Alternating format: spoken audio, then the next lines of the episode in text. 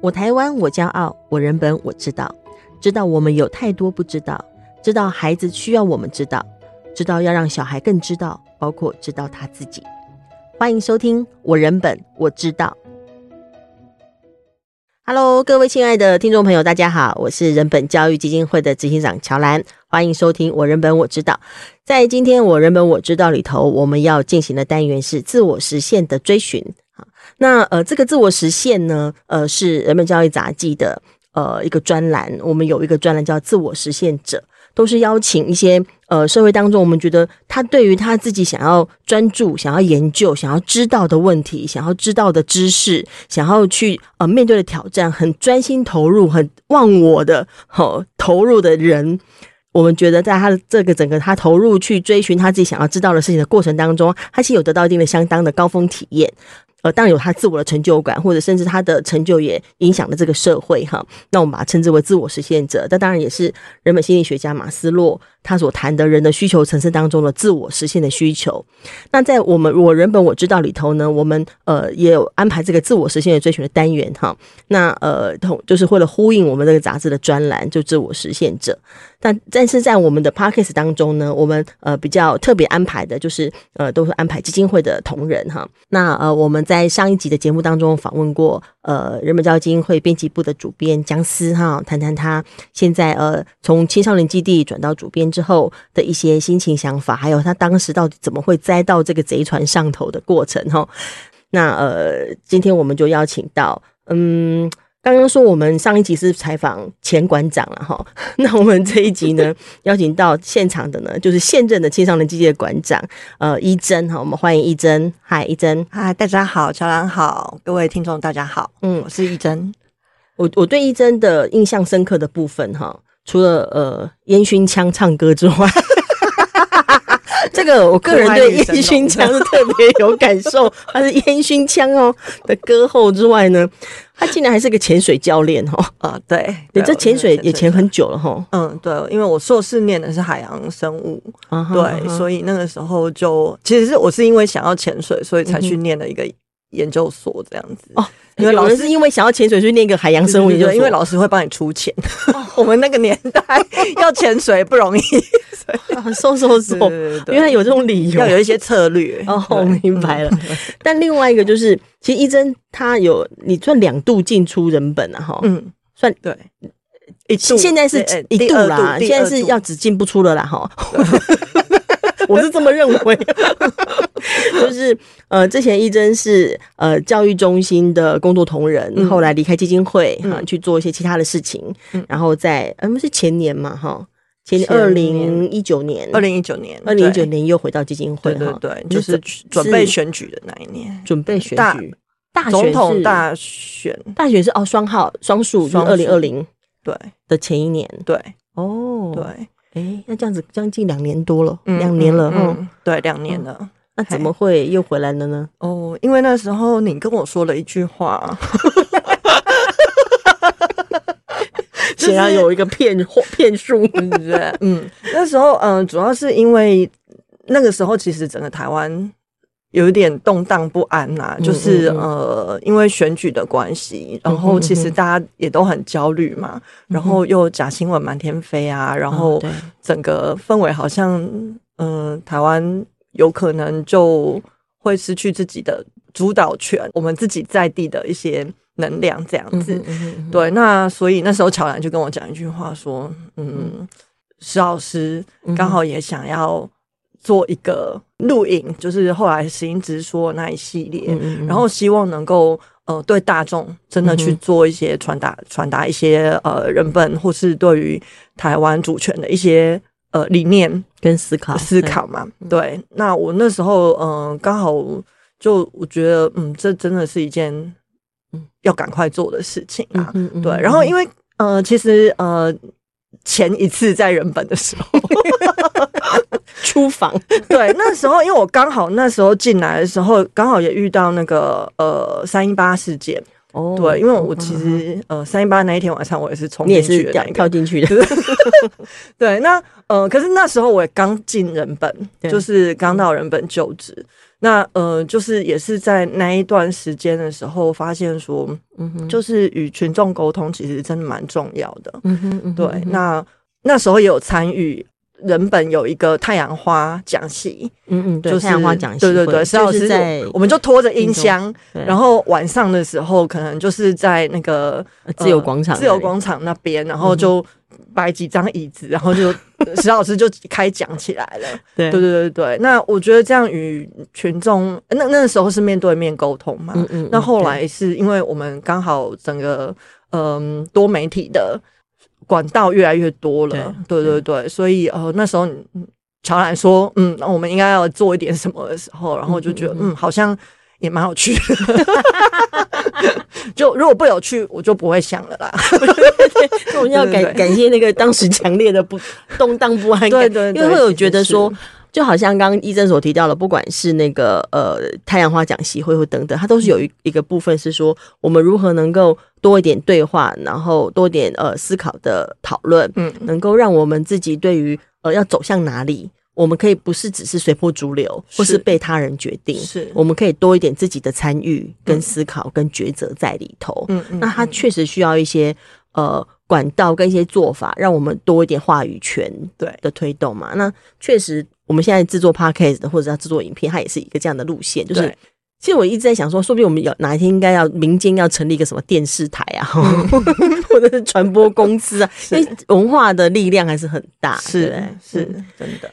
但其实在这段时间，我的意思，我的说的这段时间是说，在你回来呃基金会之前，就是开始成为呃石老师那个石英直说的制作小组制作人之前，嗯、其实你你也从事了蛮多。嗯，其实就是带青少年的工作啦，刚、嗯、好跟你现在，你现在是青少年基地的馆长，对、嗯。但是在成为馆长之前，嗯嗯嗯、你已经带了很多青少年，只是说他可能不是我们大家一般呃会接触到或一般认识。其实我老实讲，我觉得一般大家都会接触到，但是视而不见吧？可能应该是，应该大家好像把青少年就不把他当成一个人类这样子，嗯，一个我们可以完整看待的一个个体这样。对对对嗯、尤其你到你那时候的呃带的孩子，基本上又是少管所的小孩，或者一般。大人的飞行少年，嗯嗯，但是你你在大概接触多久啊？从你，嗯，我应该是说，我从二零一五年开始，嗯哼，对，然后到陆陆续续到呃哦，第二次回来人本之后，嗯哼的到二零一九年、二零二零年都还有，其实都还蛮持续的，都有，对，五六年的期间，嗯，差不多五六年，对，那嗯，主要是因为那个时候就是。呃，本来之前有去另外一个组织当志工，嗯、然后他们就有机会进少管所，嗯、然后我们就有机会进去帮里面的小孩上一些课，这样子。嗯、那后来就是呃因缘际会之下，然后我们有机会去接触到小孩的家人。嗯哼，对。那有一些小孩他们会希望，因为他们可能就后来被判感化或。呃，会被送到比较远的检、嗯、那个矫正机构去，嗯、那他们就需要就、就是、呃，这可能有一些听众不是很理解这个哈，哦、对，哦、因为少年观护所它并不是一个呃像呃矫治学校或什么那个那样的留置的地方，对，它是比较短期的收容的机构，嗯嗯嗯，对，那有一些小孩就是等到呃他们被呃经过法院的判决之后，嗯。嗯嗯然后会裁定他们可能就是可能回家。家给家人管教，或是有一些他就会被判感化，那感化可能就会送就会送到我们的呃台湾的另外几所矫治学校去。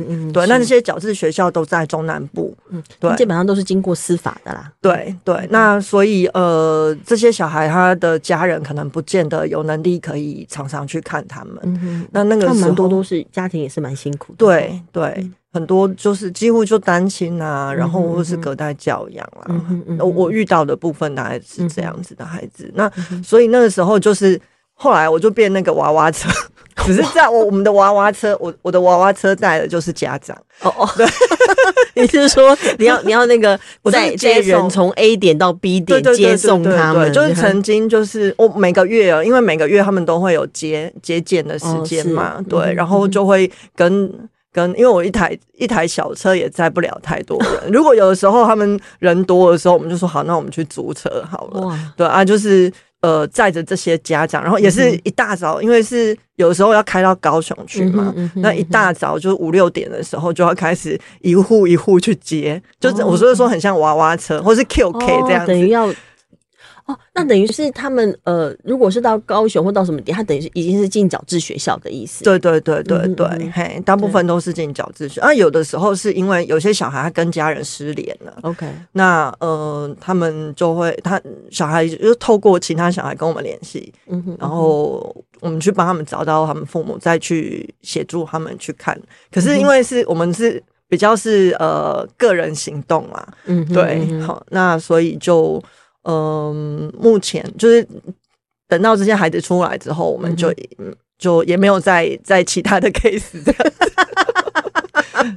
对，就是呃，从那时候少管所带的小孩呢，一路陪他们到矫正学校的时候的过程，嗯，嗯嗯，然后后续后续这样。那你在这些孩子身上，你对你而言，你看到的是什么？诶，就这一群孩子，他们其实我会觉得他们。老实说啦，就是会有司法经验的小孩，嗯哼，很聪明啊，哈，就真的是很聪明，不然的话，他没有办法在自己在外面求生存。对对，呃，大部分大部分的小孩，如果说他呃是被保护好好的状态下的话，其实如果今天突然把他丢到外面去，他其实有可能会一时之间不知道该怎么办。对对，可是这些生存能力没那么好。对对对，这可是这些小孩。就是有办法，你即使剥夺了他，就是他今天就是突然离家了，然后跟爸妈吵架，他出去，他就是已经有累积了一些人脉。嗯哼，对，那的确这些人脉有可能就是他在少管所或是在这些机构里面认识出来的。对，可是在他第一次进去之前，他们其实已经呃。跟家里面或是跟学校的这些资源已经断裂了。嗯哼，嗯哼，对，那他们中间这过程，他们怎么生存的？其实是是一件很，嗯、我我我必须说，他们真的很厉害。嗯哼，对，他们怎么在这里面，在这个过程当中活下来？哎、嗯欸，但是有人就觉得说，一朵朵悄悄音啊，那不不学好哈？那那也要他有机会可以学好啊？嗯、什么意思？就是嗯，很多小孩其实他们的。呃，的确，真的，呃，很聪明。嗯、可是他不是不知道那些道理哦。嗯，就是那些我们所谓说，呃，做做一个好小孩的道理，他们通通都知道。可是他不愿意。他的他是对他不愿意。嗯、一个是因为。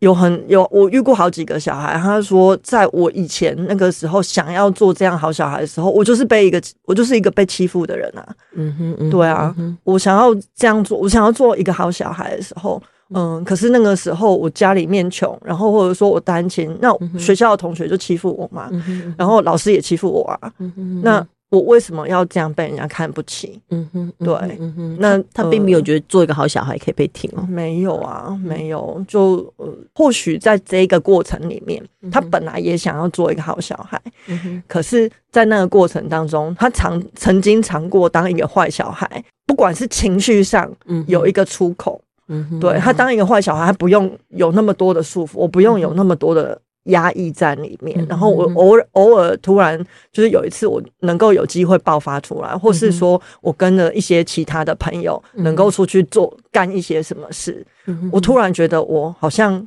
我蛮愉快的，蛮愉快，或者说很有掌握感，很很有掌握感，因为这件事情是我闯出来的，嗯嗯嗯，对，然后呃，所以。慢慢慢慢，他就觉得说这个，这是我可以控，他会蛮愿意，对对，这是我愿意控制。即使说，呃，还是有可能会，呃，生活还是有可能会反反复复，对，就是会有一餐没一餐的。可是那种自我控制的感觉，可以自自己去控制自己，呃，生命或是尊严的那种事情，对他们来讲，我真的觉得怎么讲？对小孩来讲的语言，应该是那种爽感。对，他们会很很在乎那一种感觉。嗯嗯，他所以按照这种说法，其实人人性里面有一块真的蛮有趣，就是说他不是不知道哪些是法律，不是，但是一旦他在某种环境跟某一种匮乏之下，而他觉得我就算是违法的方式，可是我可以寻回某种我认为的，好，就是你也许我们从外界看来不见得完全成立，嗯，可是要是我认为的控制感或我认为的爽感，那我就算知道法律上面不允许。我都会有内在的冲动跟需求我要去做，因为他真正那个需求是那个那个尊严感、那个掌控感、嗯嗯，那个愉快。嗯、那这种需求其实每个人都有，嗯，那有些有些人我们比较有机会不不需要被挑战到某些某些极限，但有些孩子他的他的整个的呃。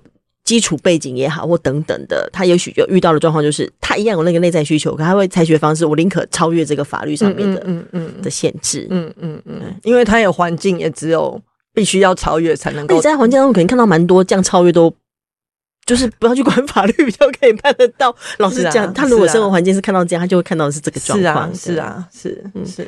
但但你作为一个跟这些孩子相处的人，你怎么看待你自己的角色呢？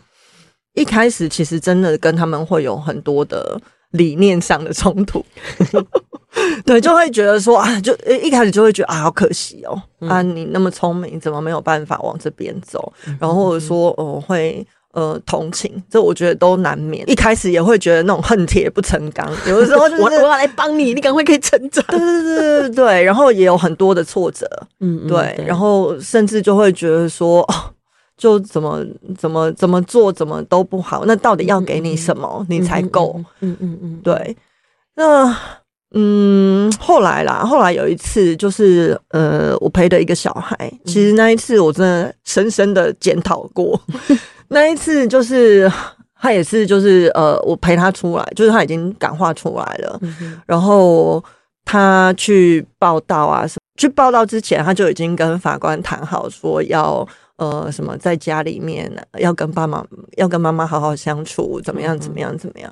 可是其实他一出来没多久就呃又跟家人又闹翻了，然后过不久就搬出来了。对，那可能难免可能就是呃说话的时候就会有一些隐藏隐瞒这样子。那那个时候就我会觉得很生气，因为其实那个小孩我已经陪了三年了。对，然后呃，他妈妈也都没有去看他，然后都是我去看他。嗯、那心里面就会想说，哦，那那你你出来，你接下来又要满十八岁了。嗯嗯，你一满十八岁，国家就没有太多资源给你了。嗯哼，对，对那你该怎么办？嗯、然后他一心对，然后他一心一意是想要回到他原本的生活。就是他以前是在卖槟榔的，那那他就想要再回去。那那时候会觉得可惜啊，因为他其实是一个很有创造力的小孩嘛，他是一个很能够想事情、讲话也可以讲得很头头是道的小孩。可是为什么就不愿意去多去做一些其他能够挑战或实践自我的事情？这样子，对，那。那有一次就是陪着他，然后结果他可能就迟到或说谎或怎么样，嗯、对，然后我就在讯息上面就噼里啪啦的就跟他训了一顿这样子，嗯嗯、然后他就很生气，他就讲，他也很生气，他就讲一句话说：“你都不相信我，那我讲什么有什么用吗？那我我现在也只有你可以讲，嗯，对，那呃，可是你还要对我讲这种话。”嗯嗯，对，然后呃，我已经是我已经很努力的告诉你的都是我自己的实话了，嗯哼，对，可是呃，感觉到你并不相信，对，然后我那时候就真的觉得说，哦，对吼，当我在讲这一篇，在打了那一一大篇话出去的时候，其实里面的东西全部都是我自己想要他怎么样，嗯哼，嗯哼，对，那其实嗯、呃，对于他的整个个人的从过往到现在的整个。整个经历，那个其实我都没有办法去帮他解决，嗯，他的那些困难，嗯哼，对，包括他自己内在的那些那些卡住的东西，嗯、其实我也帮不上忙，嗯哼，对，那好像我们能能够做的也只是就是当一个愿意听他说话的人，嗯、可是反而 他说了我又不信，这样子，就是他的人生有很多他的困难跟挑战，他他还是得自己面对跟解决，对对对，但他至少需要一个。可以听他说话的人，对对对对。然后那一次，我我深深的检讨了之后，然后我就也就又再跟他讲说，嗯，谢谢你的提醒啦，就真的 真的真的是他呃很好的提醒我说，你，你这个反应跟一般人不赶快呢，一般都想说，你如果希望别人相信你讲的话，你就要讲的话让别人相信呢。嗯，可是他对我生气，代表他想想他想要我相信他。嗯哼。他没有要把我推走啊，嗯，就是这些小孩其实，哦哦，这些小孩还有一个一个状况是，其实他们出来之后，常常就不太不太愿意再跟社工或是跟呃所呃监所的老师或是法院再有任何接触，可是这小孩愿意嗯嗯嗯。再来找我聊这些事情啊，对啊，那他当他愿意跟我讲他的困难的时候，我为什么不听？就算我没有办法解决，可是啊，我跟他讲说啊，那你加油吧，讲这句话我都舍不得讲，那我是觉得哦，那我好逊哦，那我陪他三年，我自己在干嘛？对啊，那我就觉得说，哎，那那个，那前面这样子的话，那我也都是假的啊。嗯，就是这样，你否定的太全了。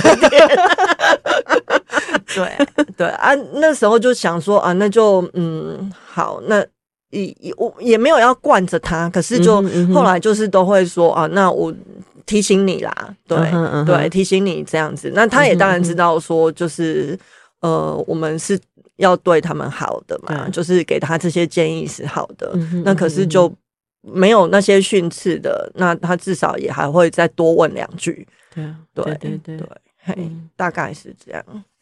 这这是不过很难，他们真的，真的还蛮蛮蛮，他们难，然后陪伴的人其实也真的有另外一个难。嗯哼，对，因为就真的很难再带他们从回到小时候，再重新去打造。那些所有的基础，哦，就是一旦他在小时候的状况的伤痕累累跟创伤比较深，嗯、事实上整个要花的心力真的不容易，嗯、而且也要就是他自己本身也要付出相当的代价，是，就是一个人要从自己的创伤能够慢慢的填补，然后慢慢的可以成为要愿意开始愿意为自己花力气走建设性的道路，嗯、其实是蛮不容易的，真的很不容易，对，蛮不容易的，嗯。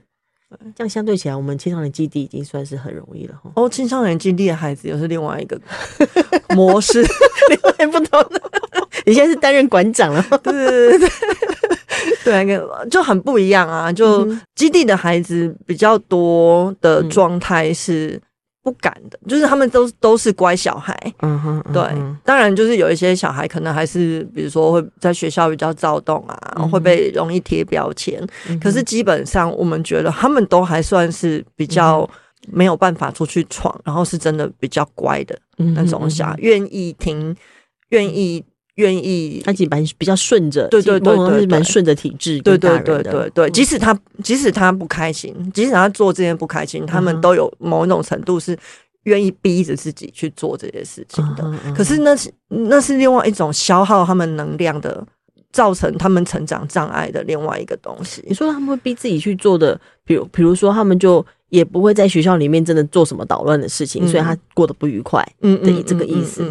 对，就呃，因为小孩打打闹闹常有的事情嘛。嗯、可是打打闹闹就有一些小孩就容易被针对，有一些小孩不会。嗯，对。那我们的有一些我们的小孩常常都是容易被针对的。嗯、那那那些容易被针对，就常常就是会被叫去呃，生辅生生辅组长面前训话，嗯、或是又在罚这个罚那个，然后就有一堆的罚写，或是一堆的什么东西。嗯、那他们也不太会反抗，就是他的心里面一直一直骂，一直骂，一直骂，来基地，一直骂，一直骂，一直骂，都也好啦。基地是一个他可以发泄，至少可以发泄的地方。因为他们回家就是也不敢讲啊，回家讲的话又被家里面还要再骂一遍。对对对对对，那在基地他就有机会可以跟我们发泄一下，然后发泄完之后，嗯，我们也。可以陪着他一起去想一些办法。那他基本上，如果他被训育组长找去训话，或者被要求要罚写，要求要去拔草或干嘛，他们基本上就是一边不甘愿，一边是会去做的小孩。是是是。可在这个过程当中，他其实也会压抑蛮多不满的。嗯嗯嗯，因为他就觉得不公平。他心里面，我我们基地有一些小孩，就是会觉得说，哦，好多不公平哦。嗯哼。可是我没有能力改变这些事情。嗯哼嗯哼。啊，这是设计，这个世界就是这样。然后久而久之了之后，他们就会，嗯、呃，有些来的时候，那个就症状就变很严重，症状就是。他们就是那个习得无助感就非常重，嗯嗯、习得无助学来的无助感，就是觉得我再怎么样也没有用啦。对，这状况就是这样啦，反正就不公平啦。他偏心就是偏心啦，我再怎么样也不会改变这个一切。是，嗯、然后呃，所以这也同样也会反映在他们的学习状态上面。嗯、对，因为比如说他就呃，如果学习落后了，他会觉得说啊，反正我就是不会啦。嗯，对，反正我在找一个细胞啦。对对对，他就有好多的借口。嗯哼，嗯哼对，来来告诉你自，来告诉自己说，或也会告诉我们说啊，你你不用教太多了啦，还会跟你们讲不要教太多。我有遇过小孩啊，他就讲说，我就是这样子啦。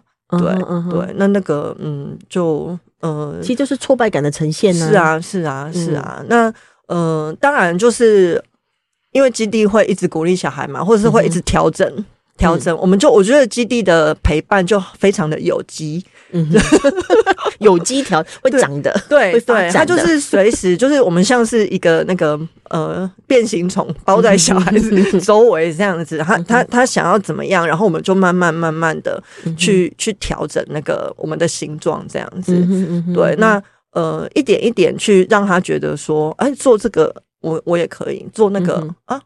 好像也可以这样子，嗯嗯、就从不同的地方帮他长出一点自信出来。嗯嗯嗯、对，那的确就是很多小孩就就因为这样子，慢慢的走出他的那个挫败感。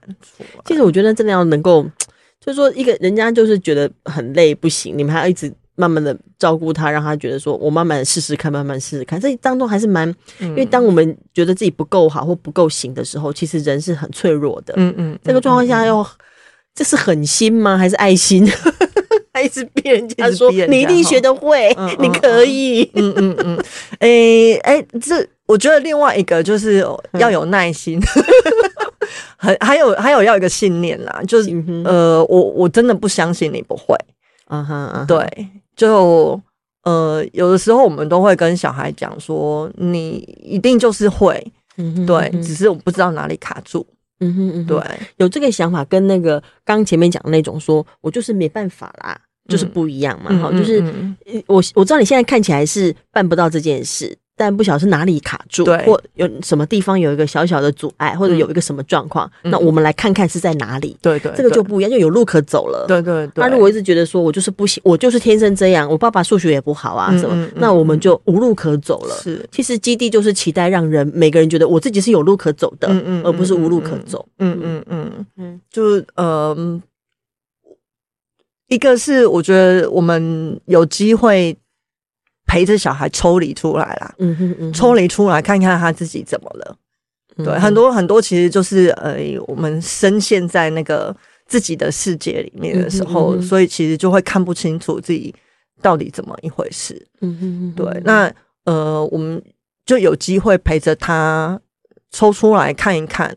嗯哼嗯哼，就整个自己的脉络的时候，嗯、那他那个时候其实小孩就会，哎、欸，好像眼睛就睁亮一点什么了。嗯哼，对，那那个其实都是从平常，比如说助教，或是我们平常跟小孩一边聊天或者一边拉地赛来的。嗯哼嗯哼，对，然后聊一聊，聊一聊，哎、欸，那、啊、其实你也不是这样啊。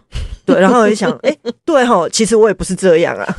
对，对，就聊了聊了之后，他们才发现自己其实是有能力的啦。他可以透过你们的眼光看到一个不同的面貌，是是是。那你会从小孩的身上看到你不同的面貌吗？会啊，常常常常都看到自己，就是常常会看到以前的自己啦。嗯，对啊，就是青少年哦。嗯，对。就我其实我小时候也霸凌过别人，你属于加害者，对对对。这个黑历史 要说一下哦。好啊，嗯，应该是说，就那时候也是觉得很有趣，然后就是呃，会去追着那个低年级的小朋友，多大？每天下国中还国国小？国小国小哦。对对对，然后那时候就觉得很好玩，就是同学的弟弟，然后就觉得那个呃小弟弟很可爱，然后就是每节下课就是哎看到说你不要跑，然后就开始追他。对对对对对对。那我就会觉得说，呃，那时候我们觉得。自己觉得很好玩，可是搞不好那个小孩觉得很痛苦。嗯，对，呃，也很难讲，搞不好他也觉得很好玩。对，可是其实就是呃，自己在当下的时候，嗯哼嗯哼自己都不会去反省反省自己当时的作为，这样子。对对对对，只是觉得哎、欸、很好笑，每次看到叫他不要跑就跑。对对对，然后是。嗯、呃，是有一次，就是因为我去带在带内动班嘛，嗯哼嗯哼，对，然后内动班有个教案，我觉得很有趣，就是我们在讲打人这件事情，嗯哼，嗯哼，就是为什么有人想要打人，想要欺负人，嗯哼，呃，去弄人家这样子，嗯哼嗯哼，对，那我们里面其实就到后来。就跟小孩提到一个概念，就是人其实是会想要去控制别人的。嗯嗯，对，就是那是一个天生的渴望，就是人人会有恶的那一面。那那个恶的那一面，其实就是会想要去控制。嗯，本质是想要控制这样子。后来我再想一想，我以前在追低年级的小，我为什么不去追高年级的？嗯嗯，因为没办法欺负弱者。对对对对对，就欺负弱者这件事情，就真的是非常的符合呃原始人类的设定的那些内在基因。对，那那可能跟长久生为了生存留下的那些有关嘛。对，那。现在才会想到说啊，那其实人都有这一这一面这样子。嗯嗯、那看到我们的小孩，不管是我们基地的小孩，也会欺负人啊。对，就是他也会欺负他，他在外面被欺负，他回来基地也有可能会在欺负更小的小、更更弱的人。对，那。这个时候，我们也会再跟他们，就有另外一个切入点，可以跟他们跟他们讨论。对对对，这这样是一种觉察，对不对？觉察你的内在状态是，然后其实那个控制的那个那个状态怎么来，嗯嗯，是如何对人的那个态度？对。那你刚你刚其实有讲到说，呃，就是你你你虽然说举的例子例子是你去追人家啦，嗯嗯，但是我确实有一直在想一个事情，就是一个人，呃，因为你是一个，在我看来，你是一个对青少年工作。会对待青少年有一种强烈的情感动力的人，嗯，就是一讲到青少年，你可能就有一种哦，孩子 带小孩。我一直觉得这个事情，难道不会跟你自己的本身的青春期有关吗？跟我的青春期，嗯，或者自己的青少年的成长，你觉得会有关系吗？我觉得有关系，也可能跟我的呃家庭生活有关系啦。嗯、对，因为。嗯、呃，我们家其实就是我，我其实是被比较放任放任教养长大的，嗯、对。然后因为功课比较好嘛，嗯，对。可是我们家的呃其他的兄弟姐妹，就是会有比较多的呃状况，嗯、对。那从他们身上，其实我学到很多看待我们小孩的眼光。哦，嗯、对，嗯、因为呃。整个成长过，因为我们是一起成长的过程。嗯、那在这整个成长的过程，可以看到他们有很多的挣扎。是对。是那同样的，从家人身上看到的，然后再回来看到我们的小孩。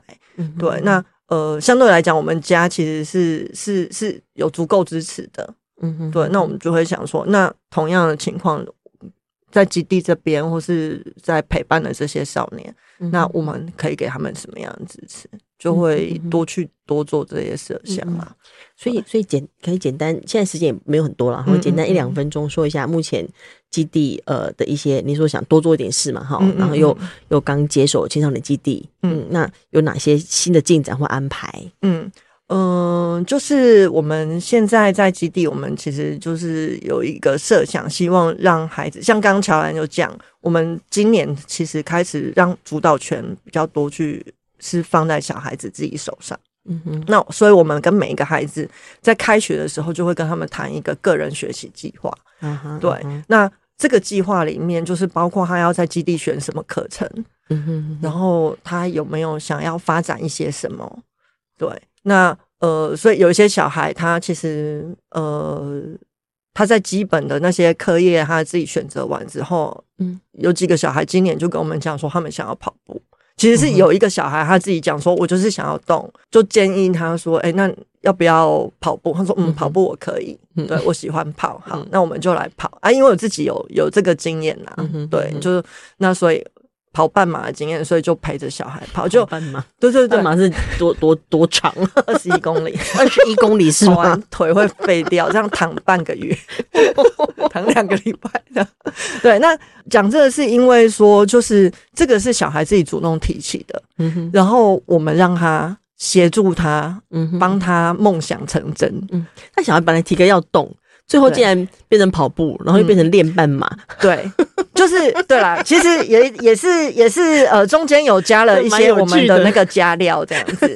就是但，但他整个很高兴啊，很开心啊。因为、嗯、而且那个小孩，我我我觉得他们有趣的地方，就是当他发现这这是他自己愿意做的事，他主动愿意做的事情，嗯嗯嗯、而且他也可以做得很好。嗯嗯，对，我们就提供很多更。有趣的资料给他，比如说，那我就帮他去找有在跑全马的朋友，嗯、那他们说哦，他们就主动说啊，可以帮他们设计菜单。嗯哼，哦，这些专业的东西进来的时候，小孩就觉得说哦，有专业的东西进来了。嗯嗯嗯嗯，那我要把握这些机会。是是是，对。然后本来也没有讲说要去要去跑半马，对对。可是我们就把目标又在设高，因为我们其实是先跑了两个礼拜，他们觉得说嗯，嗯跑。半个小时跑四公里不是什么这样子，嗯、，OK，他就会想要再往前挑战。嗯、哼对，那我觉得人就真的很有趣，嗯、就是一开始你觉得什么都不会的时候，嗯、等到你发现自己有一些能力，你就会想要再往前走，再往前走，再往前走。嗯、所以，我们就会慢慢帮他们加一些东西，然后呃，当然中间我们需要帮他们做安排。所以，我觉得有时候我们又有点像那种球队经理，嗯哼，对，就是在帮他们做那个后援这样，对。那让他们在前面冲，嗯，对，然后他需要休息的时候，我们就帮他递水，嗯，递东西这样子，嗯、对。嗯、那我觉得这也蛮有趣的，因为其实冲的还是他们，对对，对，在跑的是他们，对对。可是我们就是帮他们营造那个环境，嗯、还有帮他们。告诉他们说那个目标在哪里啊？有有我们陪着你这样。但是我相对刚前面讲那种习得无助的状态，那就很明显了哈，很不一样啊。相信自己可以，以及相信就是我我愿意挑战，嗯嗯嗯，我是愿意找一些新的挑战的，我愿意挑战下一个阶段，而不是到此为止。是，而且就算是一时间挑战的没有马上就 OK 也没关系，就继续再挑战。对对对，我觉得那个是对。那因为我们也会跟他们谈，我们会跟他们说。嗯、呃，没有一次就到位的，嗯、就中间也会有呃有进步有后退，嗯、对，嗯、那可是这个都是一个经验，嗯嗯，对，那反正我们就一起来做这件事情。我觉得跟小孩讲一起这件事情，嗯嗯，他们就好能买单哦。小孩人真的很好，真的，你而且他们 就是你，如果哪一天突然就不没有陪他们跑，他们说：“哎、欸，那你一真你没有要陪陪我们跑吗？”对，然后说：“嗯，好。”就一起这件事情对他们来讲，他们是很很有感觉的。嗯、对，OK，我们最后最后那个，如果让你许一个愿，你会许什么愿呢？许愿哦，嗯、哎。我会很希望，就是有越来越多的人可以一起来认识青少年，嗯、因为我觉得其实不是认识青少年，那真的是在认重新认识自己的一个过程。嗯、对，而且跟青少年工作真的是非常有创意的一件事情，而且很好玩。欢迎大家多来玩。对对对对对，而且确实我们蛮需要。呃，就如同医生所说，我觉得这个是蛮重的哈，就是说，呃，在整个带青少年的过程，尤其是青少年，嗯、你如果说是小娃娃小一点的，又跟带青少年感觉不同。不一旦带青少年，尤尤尤，尤其他有他们也在追追寻自我的过程当中，其实会有很多现象、很多互动、很多我们跟他的谈话的过程，会撞击蛮多我们自己的内在，跟我们自己如何成为一个人。我们如何看待自己？嗯，如何，甚至我们自己如何走过那个青春期的那种呃很多的想法，跟很多甚至不只是停留在过去的想法，还有往前更进一步知道自己。对对，这个是很有特很特别的一个嗯一个事情，真的真的，欢迎大家一起来。OK，那我们今天的呃，我认为我知道就到这边告一段落喽。嗯，嗯，谢谢一真，那也谢谢大家。谢谢。那我们呃下一次的节目会是什么呢？我们下次会告诉大家。欢迎继续收听我认为我知道，谢谢哦，拜拜拜拜。